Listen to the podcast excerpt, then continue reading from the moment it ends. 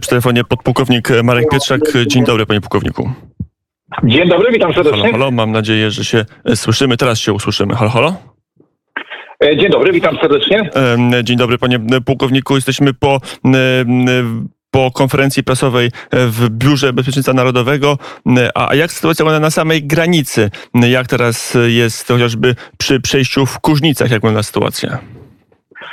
No w tej chwili jest tam mobilizacja dużej liczby e, funkcjonariuszy, dużej liczby żołnierzy, funkcjonariuszy różnych służb podległych MSWiA, jak również żołnierzy i wojsk operacyjnych i wojsk obrony e, terytorialnej. E, To jest niejako sytuacja, z jaką mamy tam do czynienia, jest oczywiście sytuacją kryzysową i sytuacją taką dość poważną. Natomiast patrząc na całość tego, co dzieje się na wschodniej granicy, jest to oczywiście taka sytuacja e, z którą mamy do czynienia tam. Tam, są tam zostały przesunięte e, środki z innych regionów. Stąd między innymi właśnie e, alert gotowości podwyższony, alert gotowości dla żołnierzy wojsk e, obrony terytorialnej i e, ogłoszenie tego i powołanie żołnierzy z dwóch batalionów z Hajnówki i z Białego Stoku, tak aby wesprzeć i te działania tutaj w Kuźnicy i ewentualne, które mogą jeszcze nastąpić. Więc mobilizacja służb po naszej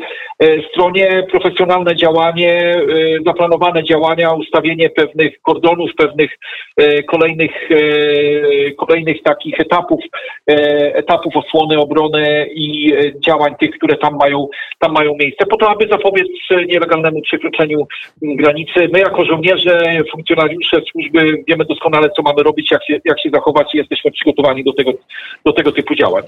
W, dzisiaj w czasie tych zajść Maciej Wąsik, wiceminister administracji spraw wewnętrznych pisał, że dochodzi do regularnej bitwy pod przejściem granicznym w Kuźnicy. To, to jak rozumiem znaczy, że dochodziło do jakiejś bezpośredniej, fizycznej konfrontacji e, z migrantami oraz w tym tłumie migrantów także e, znajdują się funkcjonariusze reżimu Łukaszenki.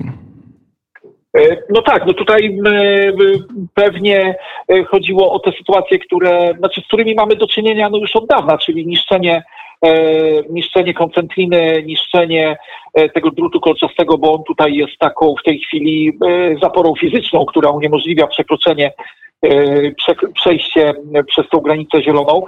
E, I e, cały czas dochodziło, cały czas dochodzi. E, Widzimy przecież e, w tej chwili e, informacja jest ogólnie dostępna i e, można sobie wyrobić opinię, obserwując to, co dzieje się i ze strony białoruskiej, i ze strony polskiej, i ze strony e, osób, które relacjonują to na żywo. Widzimy e, migrantów i widzimy e, osoby, które dostarczają mi sprzęt, nożyce do cięcia e, tej koncentriny, e, przerzucają różne belki, niszczą te e, zasieki tak, aby przekroczyć nielegalnie granicę, obrzucanie, grożenie, takie potyczki słowne, ale i obrzucanie jakimiś kamieniami, gałęziami innymi innymi rzeczami e, funkcjonariuszy, żołnierzy. No, do tego e, dochodzi już od dłuższego czasu. Rzeczywiście to ostatnio eskaluje, a e, tutaj w tej sytuacji e, w rejonie Kuźnicy, gdzie mamy zgromadzone tak duże e, ilości e, tych migrantów, no, którzy e, przecież ewidentnie w tej chwili e, zaczęli tam już e, koczować, rozpalają ogniska, rozstawiają namioty.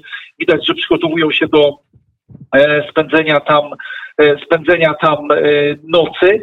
E, No, e, oni, oni, oni jako to narzędzie, które znaleźli się w e, formie takiego narzędzia e, e, dla reżimu e, Łukaszenki, oczywiście w sytuacji dla, niej, dla nich niekomfortowej, też to napięcie z ich strony ro, rośnie. To e, też już mówiłem ki, kilka dni temu, byłem o to, o to pytany. Oczywiście, że tak, to oddziaływuje i na naszych żołnierzy, i na naszych funkcjonariuszy, ale to oddziaływuje też na tych ludzi, którzy zostali w to wszystko wmanipulowani i którzy też zostali oszukani, a co gorsza, zostali wprowadzeni w to wszystko jeszcze za własne pieniądze.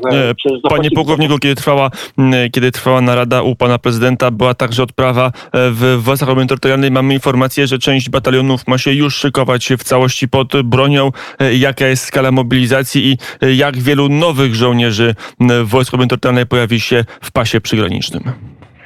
E, No tak, ja tutaj zwracam uwagę, nie chciałbym patować takimi słowami jak mobilizacja, jak gotowość bojowa, bo one w nomenklaturze wojskowej mają bardzo, e, bardzo, bardzo konkretne znaczenie i nios- niosą dość duży potencjał taki pojęciowy. Odnoszą się zwykle do e, sytuacji już związanych z konfliktem zbrojnym. Ja chciałbym, myśmy też tak komunikowali, że było to podwyższenie alertu e, gotowości naszych sił do natychmiastowego stawiennictwa.